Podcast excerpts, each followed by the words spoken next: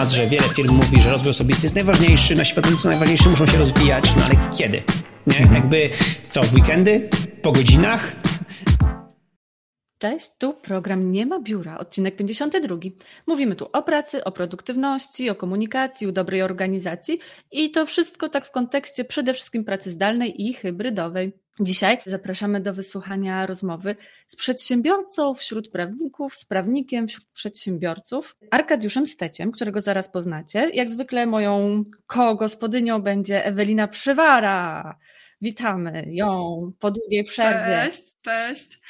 Tak, strasznie się cieszę i mam nawet trochę tremę, bo tak żeśmy się dawno tutaj e, nie, nie widziały my na, na nagraniu podcastu i nie, nie widzieliśmy się na żywo z, z widzami, także cześć, bardzo się cieszę, że mogłam do Was wrócić. I zapraszamy Arkadiusza z Kancelarii Steć Adwokaci. Cześć, cześć, dzień dobry. Dziękuję za zaproszenie. To dla nas zaszczyt.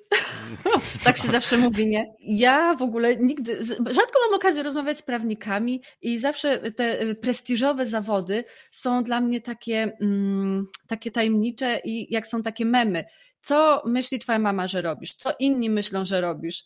Co sam uważasz, że robisz, a co tak naprawdę robisz? To właśnie dla mnie prawnik i lekarz to są takie zawody, które właśnie idealnie do tego pasują, bo ja nie mam pojęcia, co tak naprawdę robi adwokat. Wiem, co robi notariusz, bo często bywam, ale adwokat zupełnie nie. I mam nadzieję, że się dzisiaj dowiemy i że opowiesz nam o tym właśnie, jak w tym całym natłoku spraw albo w tym leżeniu z drinkiem z palemką na fotelu organizujesz sobie życie i dbasz o to, żeby nie oszaleć i żeby wszystko było uporządkowane i żeby nie nawalać. Dobrze, ale się no to to. rozgadałam, a powiedz mi, powiedz nie mi, tylko y, bo ja cię znam, ale powiedz tym, którzy cię nie znają. Kim jesteś, czym się zajmujesz i w jakim kontekście biznesowym działasz? Nazywam się Arkadiusz Steć, jestem adwokatem, prowadzę własną kancelarię, y, kancelarię Steć Adwokaci, która zajmuje się prawem procesowym, czyli innymi słowy, y, jeżeli jest jakaś sprawa, która dotyczy sądu, no to właśnie można się do mnie spokojnie odzywać, zarówno w sprawach cywilnych, rodzinnych, jak i karnych.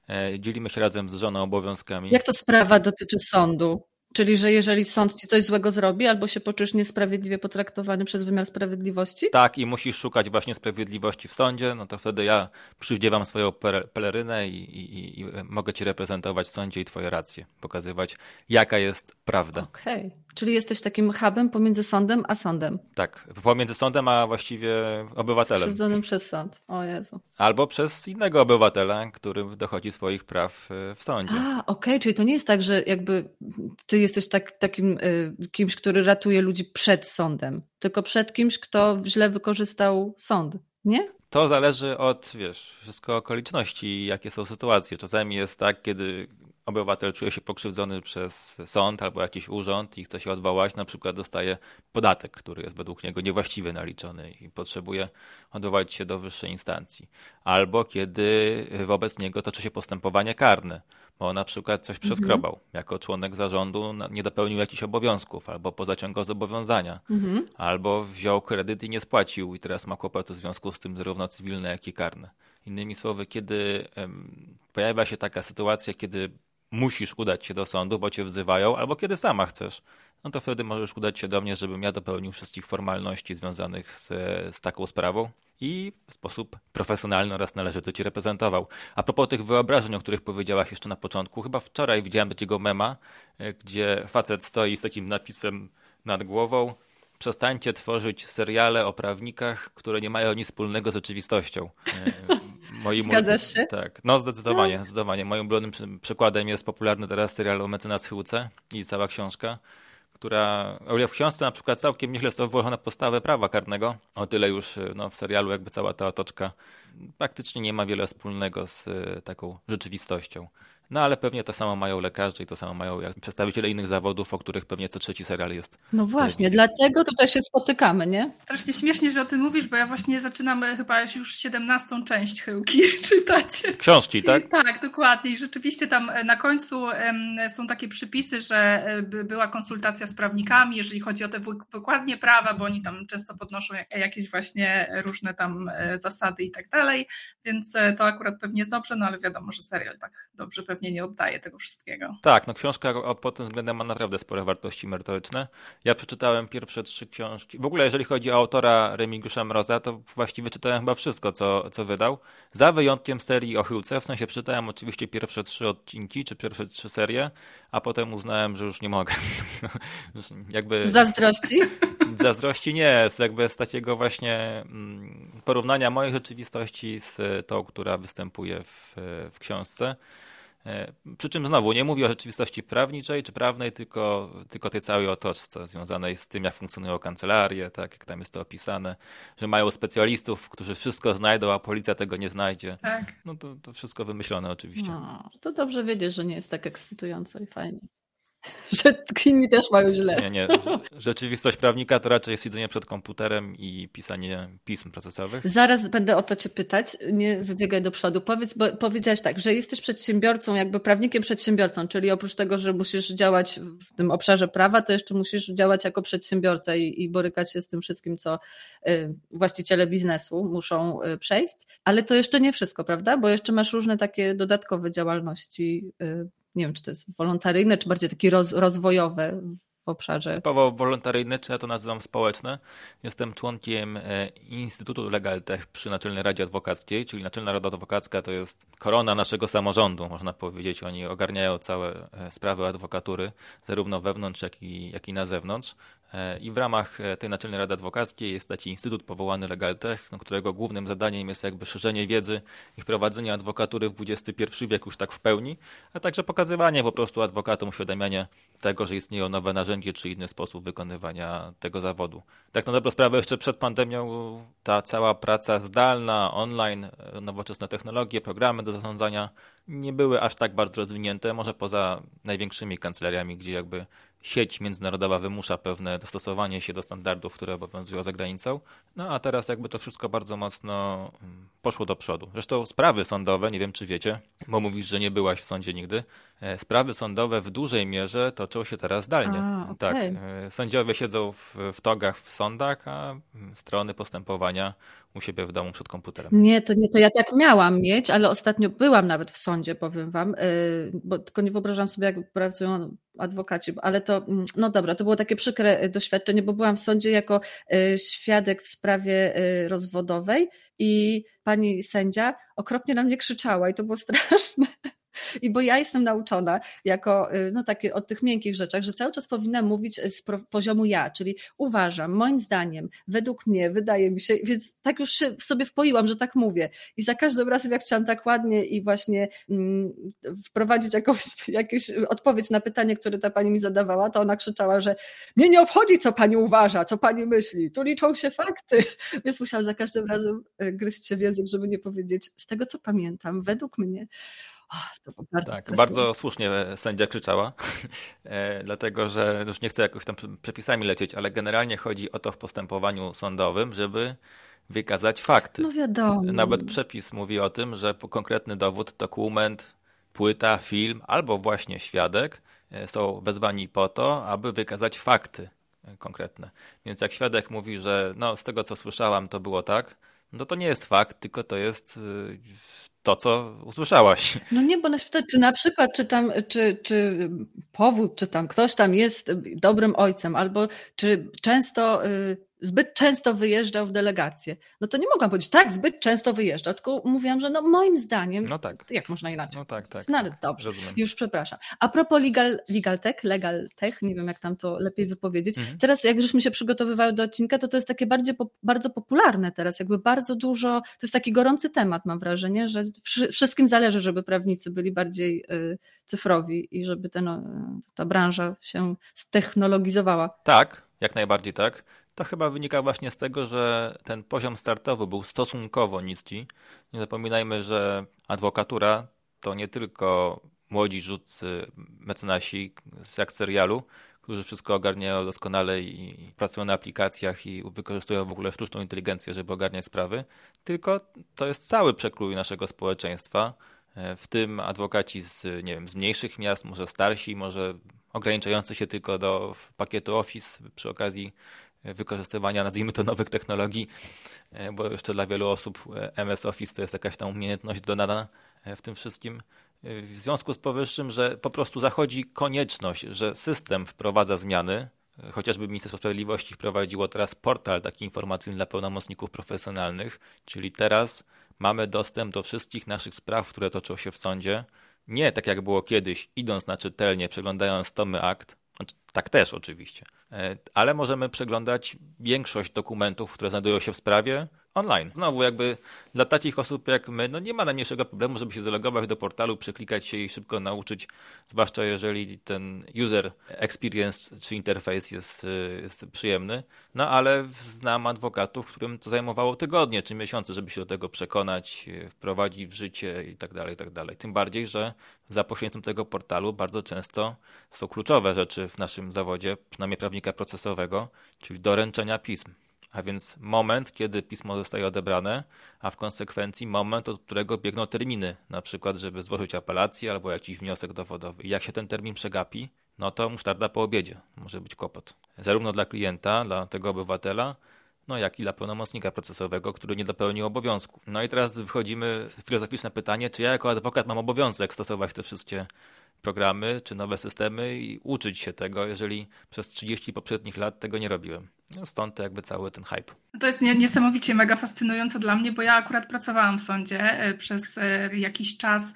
E, jeszcze na studiach byłam protokolantką i zajmowałam się całą tą paletą spraw jednej sędziny. I pamiętam, jakim szokiem było dla mnie pierwsze kilka dni, kiedy ja dostałam akta igłę i nitkę i kazali mi na przykład szyć protokoły do wielkich akt takich papierowych. Trzeba było je doszyć igłą i nitką. Albo na przykład przyszło jakieś pismo i oczywiście wszystko było ręcznie, trzeba było ręcznie zaadresować kopertę, zaślinić, zalepić, a jeżeli jakieś przyszło na przykład pismo z sądu, to tą kopertę też trzeba było przyszyć do tych akt. Jeżeli ktoś przychodził do sekretariatu i chciał zobaczyć jakieś akta właśnie, to nie było żadnego systemu komputerowego, tylko pani otwierała wielką książkę i sprawdzała, co się z tymi aktami aktami dzieje. Tam było wszystko ręcznie napisane, czy te akta poszły do sądu gdzieś, czy są gdzieś w jakimś odwoławczym, czy ktoś je wypożyczył na przykład e, i e, tropiło się te akta. Często na przykład e, tropienie jednych akt zajmowało dwie godziny, bo było mnóstwo wydziałów. Ja akurat pracowałam na Ogrodowej, ale może były na Solidarności, gdzieś tam w sądzie, chyba tam jest główny jakiś, więc po prostu to było niesamowite, jak to działa. Jak odchodziłam z tego sądu, to zaczął się właśnie wprowadzanie pierwszego systemu, gdzie te akta gdzieś tam ręcznie zaczęliśmy wpisywać właśnie taki taki spis tych akt, taki informatyczny, nie pamiętam już jak ten system się nazywał, ale pamiętam jaki opór to budziło, wszyscy byli tak jakby przy, przyzwyczajeni do tego szycia tą igłą i nitką e, jakby szukania tych akt i one tak strasznie ginęły, a jeszcze w ogóle jak coś wypadło z tych akt, słuchajcie, jak nie wiem, był jakiś spadek na przykład i był jedyna kopia, w ogóle jakiś oryginał testamentu i nagle się okazało, że ta kopia była źle przyszyta i gdzieś wypadła i gdzieś zniknęła. I to jest problem, tak? Nie ma, nie ma, to jest problem. Nie ma kopii, nie ma nic innego, więc e, to, to, to, to, co teraz mówisz, że to jakby zaczyna już, czy tam jest już w takim procesie e, cyfryzacji, no to jest rzeczywiście zbawienie. Znaczy strasznie dziwię się, że to dopiero teraz, no bo ja pracowałam w sądzie, może z 15 lat temu, tak? Więc no trochę musiało minąć, zanim zaczęło się to rzeczywiście jakoś tak zmieniać. No to powiem Ci więcej, na przykład w, w kwestiach gospodarczych, jak masz spółkę i chcesz dokonać zmiany w swojej spółce, na przykład zarząd się zmienia to nie ma innej opcji na zgłoszenie tego już w tej chwili, jak online. Jest system do tego dedykowany. Tak kiedyś się wypełniało wniosek, taki e, do KRS-u, dokonywało się opłaty, za, załączało się to opłatę i wysyłało ten wniosek razem z dokumentami. Teraz wszystko się skanuje, podpisuje elektronicznie i wysyła online. Bo w CIDG jeszcze chyba można ewentualnie zanieść coś do urzędu, prawda? Czy też już tylko online? Wydaje mi się, że jeszcze można, aczkolwiek nikt tego nie, nie robi. E, no Albo właśnie. przynajmniej gdzieś tam nie, nie widziałem. Zwłaszcza odkąd weszły pod podpis elektroniczny jako taki, po prostu profil zaufany, czyli taki podpis, który się e, kontem w banku potwierdza. A powiedz jeszcze coś o sobie e, z tego aspektu przedsiębiorczości. Dlaczego nie zdecydowałeś się pracować w jakiejś wielkiej, prestiżowej kancelarii, tak jak na tych serialach i jeździć jakimś służbowym Bentleyem i chodzić tylko w Pierre Cardin garniturach. A kto powiedział, że nie mam Bentleya? Do tego zaraz też przejdziemy. Nie, nie wiem. E, wiesz co, pracowałem w takim miejscu.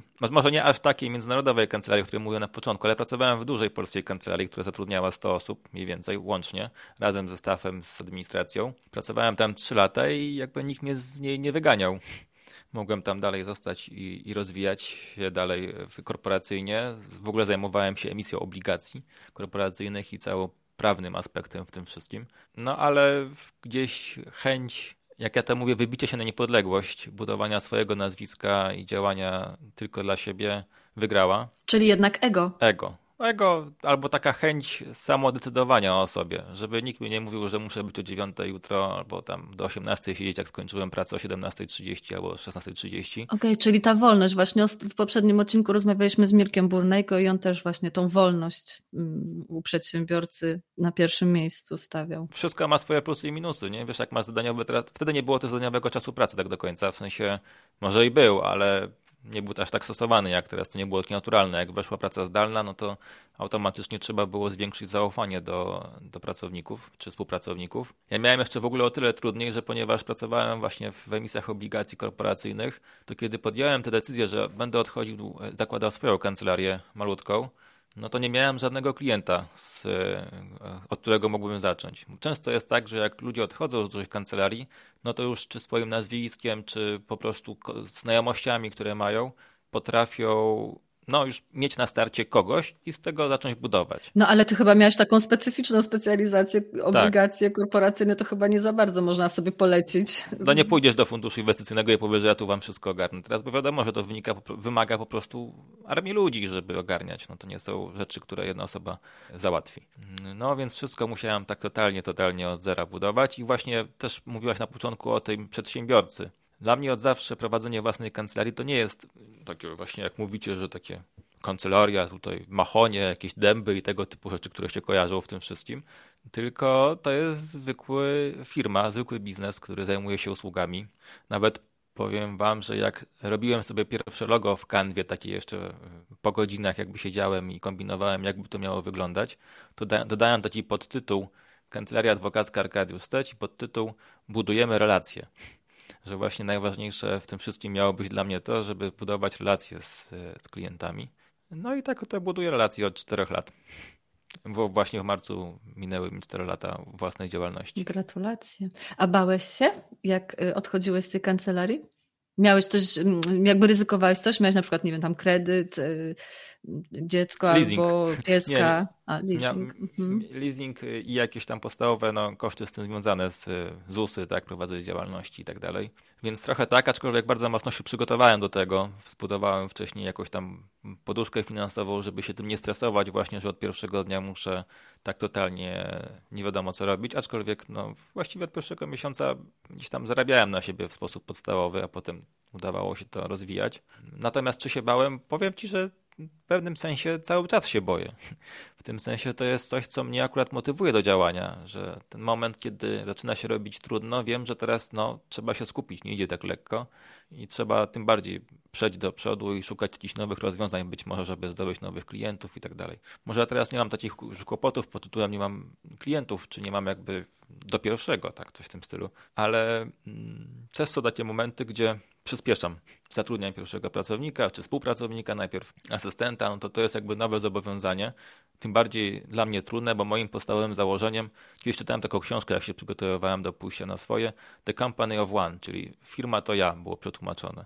Gdzieś podobał mi się ten pomysł taki, że tylko ja jestem sam przedsiębiorcą, ewentualnie jakiś tam współpracownik, który pomoże mi w jakiejś kwestii, ale generalnie tylko ja i ja, i ekspert, który tutaj działa. Niestety w naszym zawodzie jest tak, że jest tyle czynności, które musimy wykonywać w trakcie na przykład procesu sądowego, że nie można się skupić na tym, aby jednocześnie pracować merytorycznie, nadzorować u mnie w moim wypadku około 200 spraw, które rozpocząłem przez te 4 lata sądowych, szukać nowych klientów, dbać o marketing, spotykać się z wami w ciągu dnia i jeszcze chodzić do sądu i jeszcze y, ogarniać finanse i market i PR i nie wiadomo co jeszcze, aktywność social media. Albo działać jeszcze w y, Instytucie Legal Tech w ramach pracy samorządowej. Jejka, no właśnie i tutaj jest to pytanie, jak to wszystko ogarniasz? Jesteś po prostu naturalnie zorganizowany i jesteś tą osobą, która ma wszystko już w niedzielę sobie wspisuje dokładnie, co będzie robić i każda minuta jest rozplanowana. Nie, nie, aż tak to nie, nawet w ogóle nie. Z poziomu y, takiego spisywania sobie rzeczy czy zarządzania, no to oczywiście korzystam od początku z y, Nozbi, y, z aplikacji Nozbi, na początku do swoich takich personalnych, osobistych kwestii. Teraz już prowadziłem Nozbi na poziomie takiego właśnie komunikacji z zespołem, czy delegacji zadań, jak, jak zwał, tak zwał.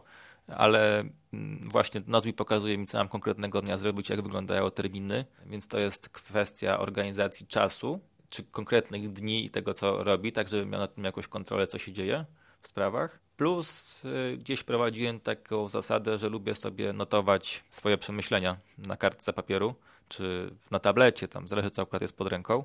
Nie jest tak, że robię to codziennie. Na szczęście później publikujesz to na LinkedIn Nie, no, ludzie mają co czytać. To tylko taki efekt końcowy tych przemyśleń. Natomiast ja zawsze zadaję sobie pytanie, y, jak zaczynam pisać, piszę u góry, jak się czujesz?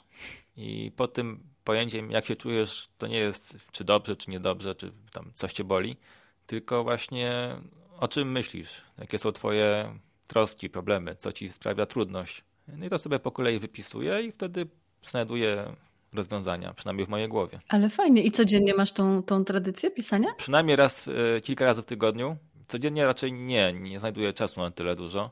Poza tym pewne rzeczy muszą też się zebrać jakby w człowieku, pewne problemy nagromadzić, ale tak dwa, trzy razy w tygodniu przynajmniej te 15 minut poświęcam na to. To, to chyba coś takiego, jak robi nasz szef Michał Śliwiński, prawda? On też ma taki codzienny dziennik, który gdzieś tam odpowiada właśnie na takie pytania typu jak się czujesz, ale nie jakieś takie to bardziej o zdrowie, a bardziej takie przemyślenia też i, i dużo ciekawych rzeczy gdzieś tam mu wychodzi. Z... Tak, chyba co ci się udało, za co jesteś wdzięczny. Właśnie tak. też tu jest ta, ta, ta opcja wdzięczności i on ma do tego jakąś taką y, y, y, no proces automatyczny, że na iPadzie mu się to... To ja już odpuszczam wdzięczność, ale, ale, ale te przemyślenia tak jak najbardziej. Zresztą a propos e, wasz, Michała Śliwińskiego, gdzieś podsłuchałem, że wprowadził taką zasadę piątków u was, kiedy skupiacie się na swoim własnym e, rozwoju.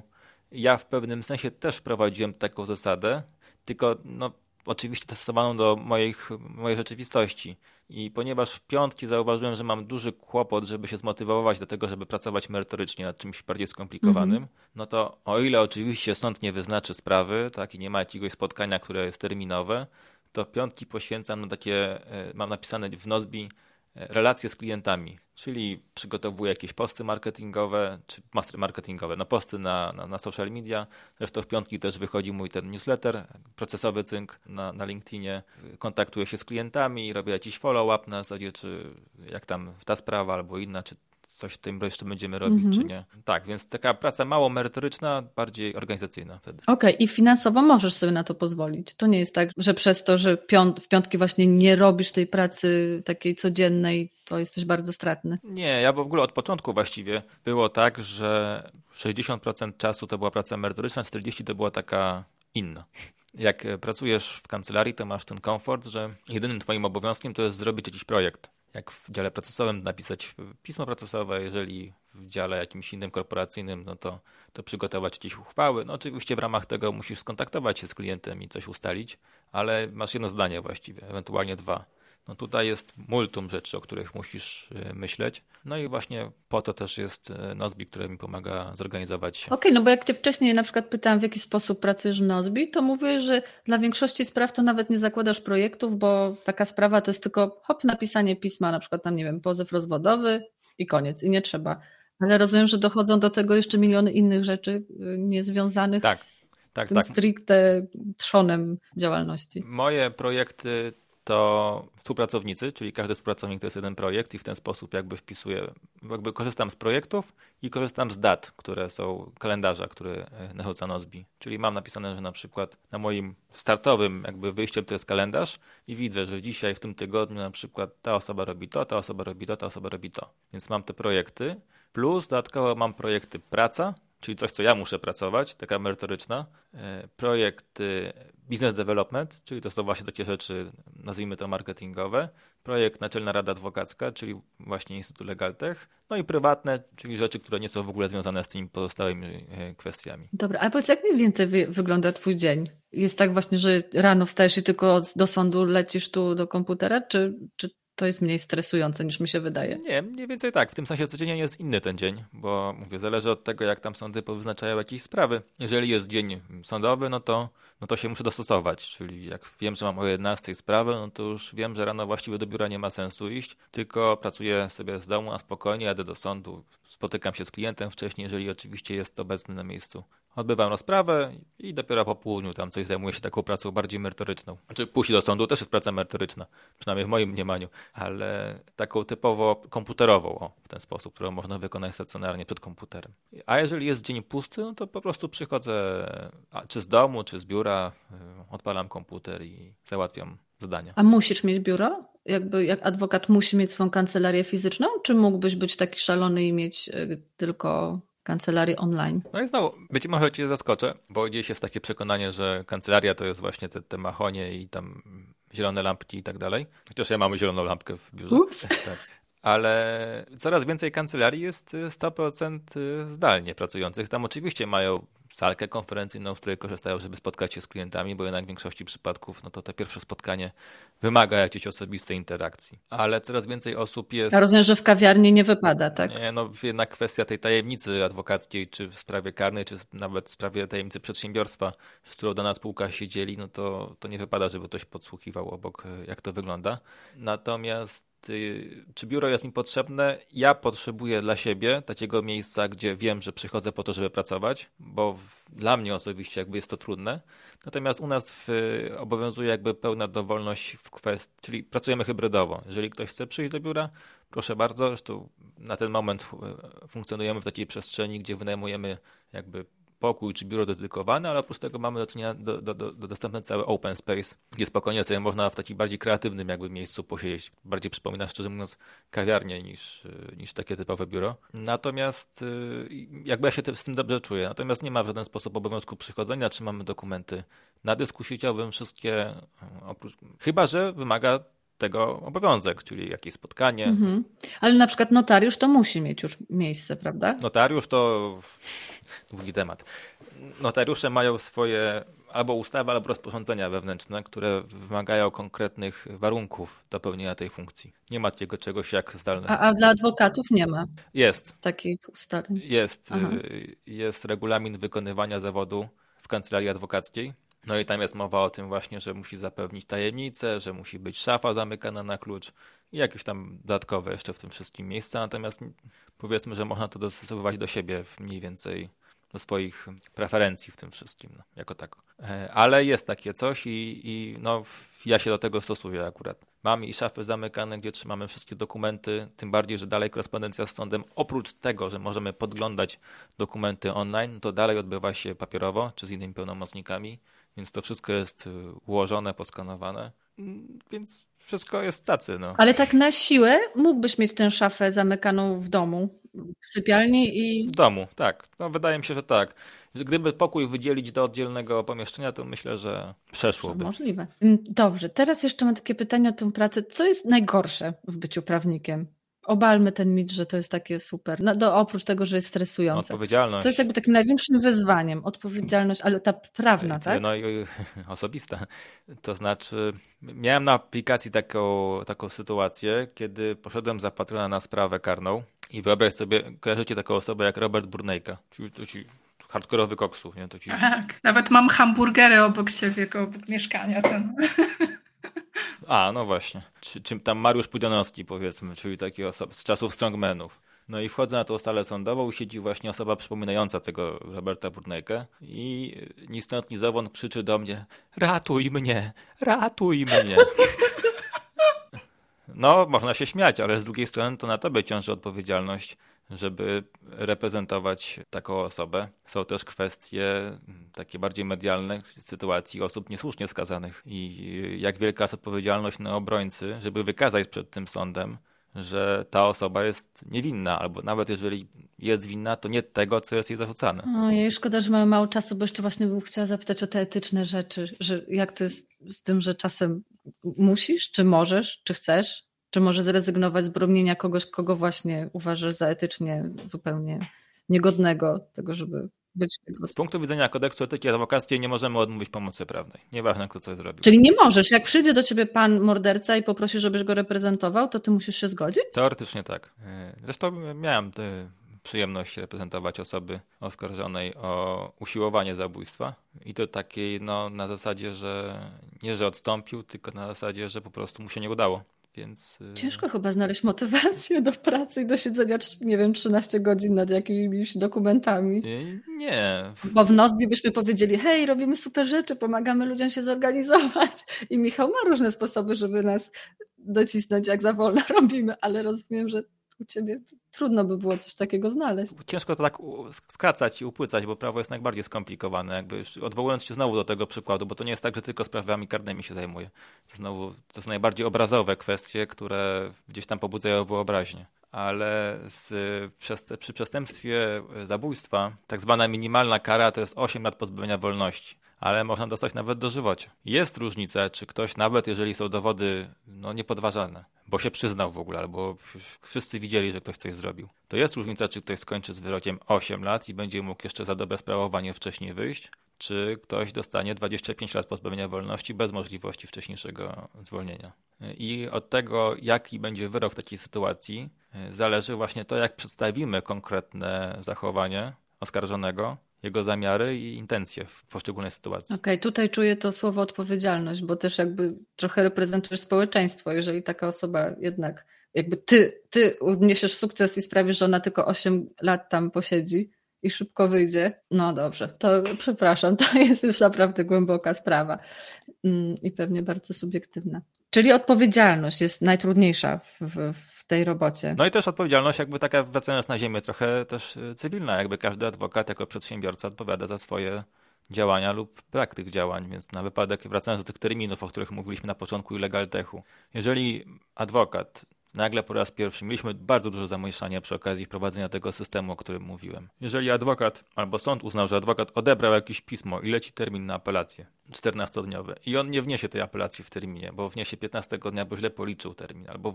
zapomniało mu się, bo był na wakacjach, albo, albo był chory i nie wniesie pisma, a sprawa jest na przykład o 200 tysięcy złotych, no to klient może powiedzieć hola hola, no ale to ja przez ciebie przegrałem sprawę. No, okej. Okay. Czuję to, czuję ten ciężar. A jak w Nozbi ktoś sobie coś nie zapisze albo zniknie, no to raczej ciężko wykazać, że tylko i wyłącznie z tego powodu jesteście odpowiedzialni za to. A jeśli chodzi o prowadzenie kancelarii i właśnie ten aspekt y, biznesowy, to co jest dla Ciebie najtrudniejsze? Dla wszystkich adwokatów chyba najtrudniejszy jest ta część, y, market, nazwijmy to marketingowa. W ogóle właściwie nie ma takiego pojęcia jak marketing w adwokaturze albo, nie wiem, PR czy coś takiego, no bo mamy zakaz reklamy jako taci. Nie możemy. Serio? Tak, tak. Nie możesz rzucić w Google Ads y, ogłoszenia, że nie. świetne, nigdy nie zawodzę, zapraszam, kancelaria. Nie? Nie, już tym bardziej powiedzieć, że jestem najlepszy, to już w ogóle jest. Y, to znaczy, że inni są gorsi, no, a jeżeli są inni gorsi, to jest niekoleżeńskie w ogóle takie twierdzenie. Nie, nie, nie, nie, nie. Nie można. Wiem, że są tacy, co tak robią i to wcale nie tak mało osób. Natomiast znowu z punktu widzenia, ponieważ nagrywamy to oficjalnie, to z punktu widzenia takiej czystej doktryny nie ma możliwości reklamy, jest tylko możliwość poinformowania o swojej działalności. Czyli ja mogę poinformować o tym, że jestem adwokatem. Na przykład pisząc w social media post na temat tego, że słuchajcie, wchodzi praca zdalna w prawie pracy, polega ona na tym, na tym, na tym. Jeżeli macie jakieś jeszcze pytania, to się skontaktujcie ze mną. Okej, okay, czyli taki content marketing jakby wam zostaje. Nie możecie takiego bezpośredniego. Mhm. To jest właściwie jedna forma marketingu jako, jako takiego. I to jest ten, ten, ta trudna, ten trudny aspekt. No, trudny aspekt jest y, umiejętność wykorzystania tego content marketingu, żeby przekuć to na klientów. Plus jednak też w dzisiejszych czasach coraz więcej, zwłaszcza w czasach social mediów, takich typu tam Instagram, Facebook, coraz więcej się pokazujemy. I też znowu jest problem, żeby wytyczyć te granice pomiędzy czymś jakby etycznym, a, a nieetycznym. Pomiędzy czymś ze smakiem, jakimś postem, a czymś jednak przesadzonym. Trochę. Dobra, już teraz takie pytanie mam podsumowujące. Dlaczego tobie się udało? Dlaczego ty jakby udało od, odejść z tej dużej kancelarii, założyć swoją i nie przymierać głodem i rozwijać się. Myślę, że to są kwestie jakieś, że nie każdy może być przedsiębiorcą, a ty akurat jesteś tym typem, który może? Jak myślisz, jakie są Twoje wnioski? Z całą pewnością nie każdy może być przedsiębiorcą, nie każdy prawnik może albo powinien zakładać swoją kancelarię. Powinniśmy szukać naszych mocnych stron. Jeżeli ktoś się dobrze czuje w relacji z klientami, jeżeli ktoś się dobrze czuje, odbierając w ciągu dnia 38 telefonów i no, przez to też nie oszukujmy, przerywając taką pracę merytoryczną w, w, trakcie, w trakcie której na przykład piszemy jakąś skomplikowaną apelację, gdzie zmurzamy się nad tym, żeby wykazać przed sądem, że szkoła krakowska to jest lepsza niż szkoła poznańska i w tym kontekście taka interpretacja prawa jest zasadna. E, no to jest bardzo trudne w sytuacji, kiedy właśnie dostaje się dużo telefonów trzeba odpowiadać w miarę szybko na maile. Więc osoby, które lepiej czują się w tej, tym elemencie pisania, raczej uważam powinny się skupiać na tym, żeby szukać jak, jak najlepszego miejsca pracy dla siebie, gdzie będą mogli wykorzystać te umiejętności, a osoby, które są, jakby nie przeszkadza im ten kontakt z klientami i właśnie takie myślenie, jak zautomatyzować pewne rzeczy, jak rozwinąć, jak, jak się dobrze zareklamować, żeby to było etyczne, ale miało sens. No to wydaje mi się, że takie osoby powinny otwierać własne działalności gospodarcze. I to tylko to? To, to fakt, że ty należysz do tej, do tej drugiej grupy? Jakaś nie osobowość czy temperament? Czy jeszcze jakieś inne tutaj są warunki? Nie wiem, chyba dobrze buduje te relacje. Skoro ponad 130 klientów mi zaufało przez 4 lata, to i nigdy nikt nie wypowiedział mi pełnomocnictwa, bo jest możliwość jakby rozstania się z, z prawnikiem. No to wnioskuję po tym, że chyba ma to sens. Natomiast tak dobrą sprawę to oczywiście trzeba by zrobić sondę wśród klientów. A nie wiem, jakaś odwaga na przykład, albo właśnie takie ryzykanstwo, albo no tak, jeszcze, no bo jest tyle jeszcze innych cech, które mi się kojarzą z przedsiębiorcą, który musi w Polsce takim trochę, no jakby wydaje mi się, że system i, i, i państwo nie do końca wspiera y, przedsiębiorczość, szczególnie taką mniejszą. To chyba jeszcze dużo innych takich trzeba mieć w sobie. Mi się zawsze właśnie kojarzy z tą odwagą i z tym podejmowaniem ryzyka. To już indywidualne kwestie każdej osoby. Nie? Są takie osoby, które otwierają własne kancelarie, ale właśnie w takiej sytuacji, kiedy są pewne, że im się uda. I wtedy chyba gdzieś ten element odwagi czy ryzykanstwa też musi wystąpić, no ale gdzieś tam ten poziom musi być niższy. No ale to już indywidualna kwestia. Też zależy od tego, czym się zajmujemy konkretnie w pracy. Tak. Znowu, gdybym miał dalej robić emisję obligacji korporacyjnych, to pewnie byśmy nie rozmawiali. Czyli jednak to ego. no dobrze, żartuję. Ego musi być wysokie, w sensie jeżeli argumentujesz przed sądem, że moja racja jest najmojsza, no to, to nie możesz wątpić w to. Jakby to tak jak kiedyś byłem na spotkaniu w ogóle publicznym, oczywiście nie indywidualnym, z Jerzym Szturem. Jerzy Sztur powiedział kiedyś a propos tajemnicy aktorów, że aktor musi wierzyć to, co mówi. I nawet jak gra Hitlera, to on w danej sekundzie, kiedy mówi daną kwestię, musi wierzyć, że wiadomo co. Wejść w rolę. Kto i gdzie jakby. Tak. No i podobnie jest z prawnikiem sądowym, nawet nie w sądzie, chociaż oczywiście no przede wszystkim wtedy, ale nawet podczas pisania pisma i argumentacji.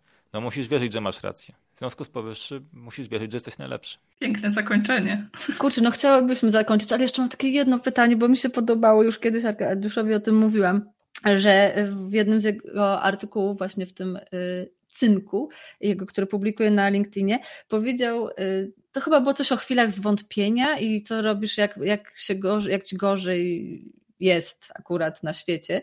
I napisałeś coś takiego, że porównujesz się wtedy, ale nie porównujesz się do innych, tylko porównujesz się do samego siebie sprzed roku na przykład, albo sprzed dwóch lat. I wtedy widzisz to, co ci się udało zrobić i to w jakiś sposób pewnie mega motywuje ale to było takie, tak pięknie napisane że aż swojemu synowi to przeczytałam i tak. O, dziękuję. No bo w dzisiejszych czasach bardzo łatwo, w ogóle nie tylko jak w zakresie bycia przedsiębiorcą. Dzisiejsze czasy wpędzają nas w depresję, w tym sensie, że cały czas porównujemy się z innymi.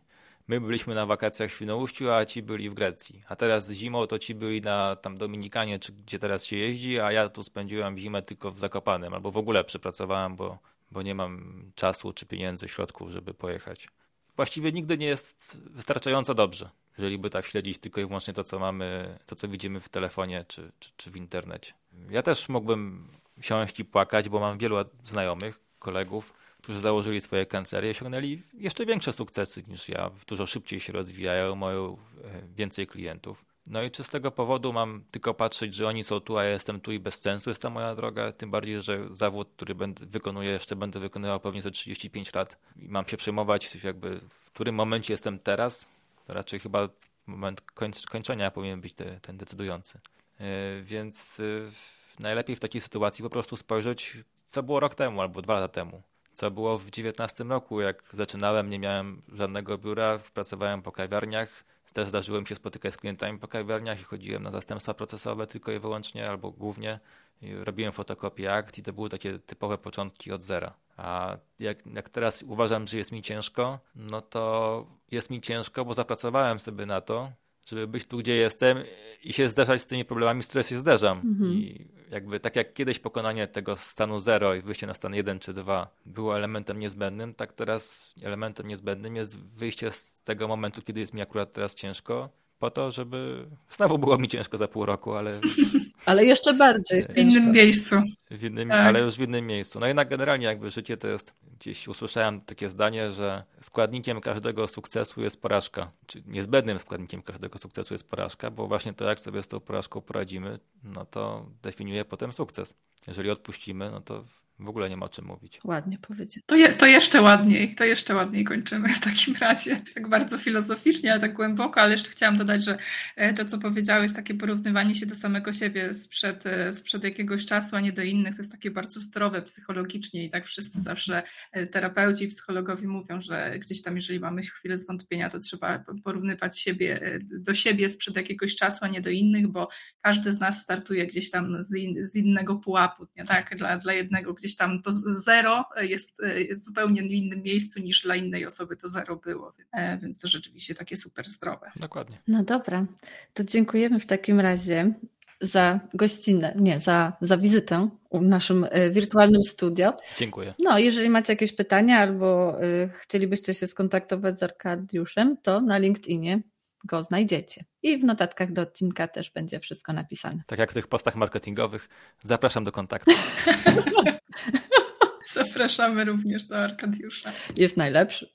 Nie jest najlepszy. Dzięki. Już teraz nie wiem, co ja mam prawo powiedzieć.